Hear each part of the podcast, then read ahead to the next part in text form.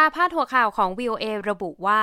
nearly 50 Florida ICU units out of hospital beds ห้อง ICU ในโรงพยาบาลเกือบครึ่งร้อยในฟลอริดาไม่มีเตียงเหลือแล้วนะคะ ข่าวนี้เล่าถึงสถานการณ์โควิดที่น่ากังวลในฟลอริดา ซึ่งตอนนี้โรงพยาบาลราว 45 แห่งทั่วรัฐ ไม่มีเตียงคนไข้ห้อง ICU เหลือแล้วนะคะ หลังต้องรับมือกับการระบาดที่หนักหน่วงนำไปสู่มาตรการเข้มงวดในไมอามี พื้นที่ระบาดหนักของโควิด -19 ซึ่งบังคับให้สวมหน้ากากในพื้นที่สาธารณะ หากฝ่าฝืนเจอค่าปรับ 50 ดอลลาร์ในครั้งแรก และ 500 ดอลลาร์หากกระทำผิดซ้ำค่ะคำในข่าวสัปดาห์นี้ขอเสนอคำว่า overburden จากประโยคที่ว่า The Miami area is particularly hard hit with nine of the 45 overburdened hospitals located in Miami-Dade County เขตไมอามีได้รับผลกระทบหนักเป็นพิเศษ โดยโรงพยาบาล 9 แห่งจาก 45 แห่ง ที่ต้องแบกรับภาระหนักเกินกว่าจะรับได้ ต่างอยู่ในหน่วยการปกครองไมอามีเดดคาวตี้ทั้งสิ้นค่ะ คำว่า overburden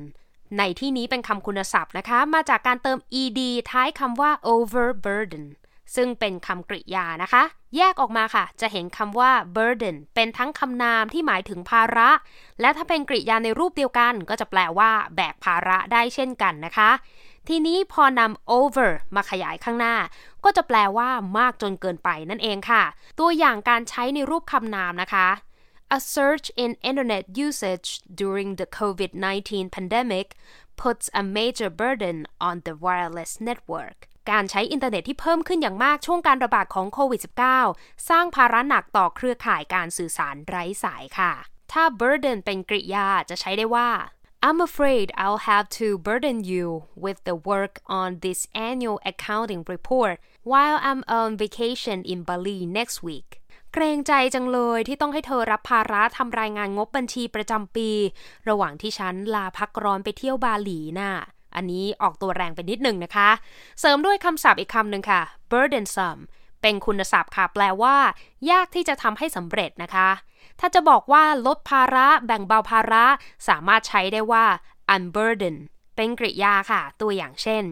Noticing that one of his employees has worked through the weekend, the manager feels that it's fair to unburden her this week. หลังจากพบว่าพนักงานคนหนึ่งทำงานตลอดสุดสัปดาห์ ผู้จัดการเลยรู้สึกว่าเพื่อเป็นการยุติธรรม เขาจะช่วยลดงานของเธอในสัปดาห์นี้ค่ะ อันนี้เจ้านายที่รักมากเลยนะคะ แต่ถ้ามันหนักหนาสาหัสมากจริง ๆ ก็ต้องบอกเจ้านายไปตรงๆเลยค่ะว่า overwork ตัวอย่างเช่น This office is lucky to have Steve. He overworks and never complains about getting underpaid. หมายความว่าออฟฟิศเนี้ยโชคดีนะที่มีสตีฟเป็นลูกจ้าง เขาทำงานหนักสุดๆ และไม่เคยบ่นเลยว่าได้เงินเดือนต่ำกว่าปกติค่ะ ส่งท้ายวันนี้ด้วยคำคมจากจอห์นลูอิส ปูชนียบุคคลของสหรัฐผู้ล่วงลับเมื่อวันศุกร์ที่ผ่านมา เขาเป็นสสอเมริกันและเป็นเสาหลักด้านการต่อสู้เพื่อสิทธิและเสรีภาพของคนผิวสี มาตั้งแต่ช่วงคริสตศตวรรษที่ 1960 นะคะ ซึ่งเขาเคยกล่าวไว้เมื่อปีคริสตศักราช 1998 ที่ว่า I believe race is too heavy a burden to carry into the 21st century. It's time to lay it down. We all came here in different ships, but now we're all in the same boat ผมเชื่อว่าประเด็นความไม่เท่าเทียมกันของเชื้อชาติสีผิว เป็นภาระที่ถ่วงเราหนักเกินกว่าจะแบกไปสู่ศตวรรษที่ 21 ได้ และถึงเวลาแล้วที่ควรจะปล่อยวางมันลง เพราะแม้ว่าเราจะมาจากเรือคนละลำ แต่ตอนนี้เราได้อยู่ในเรือลำเดียวกันแล้วค่ะ day,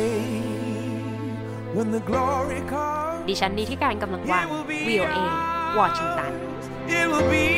Oh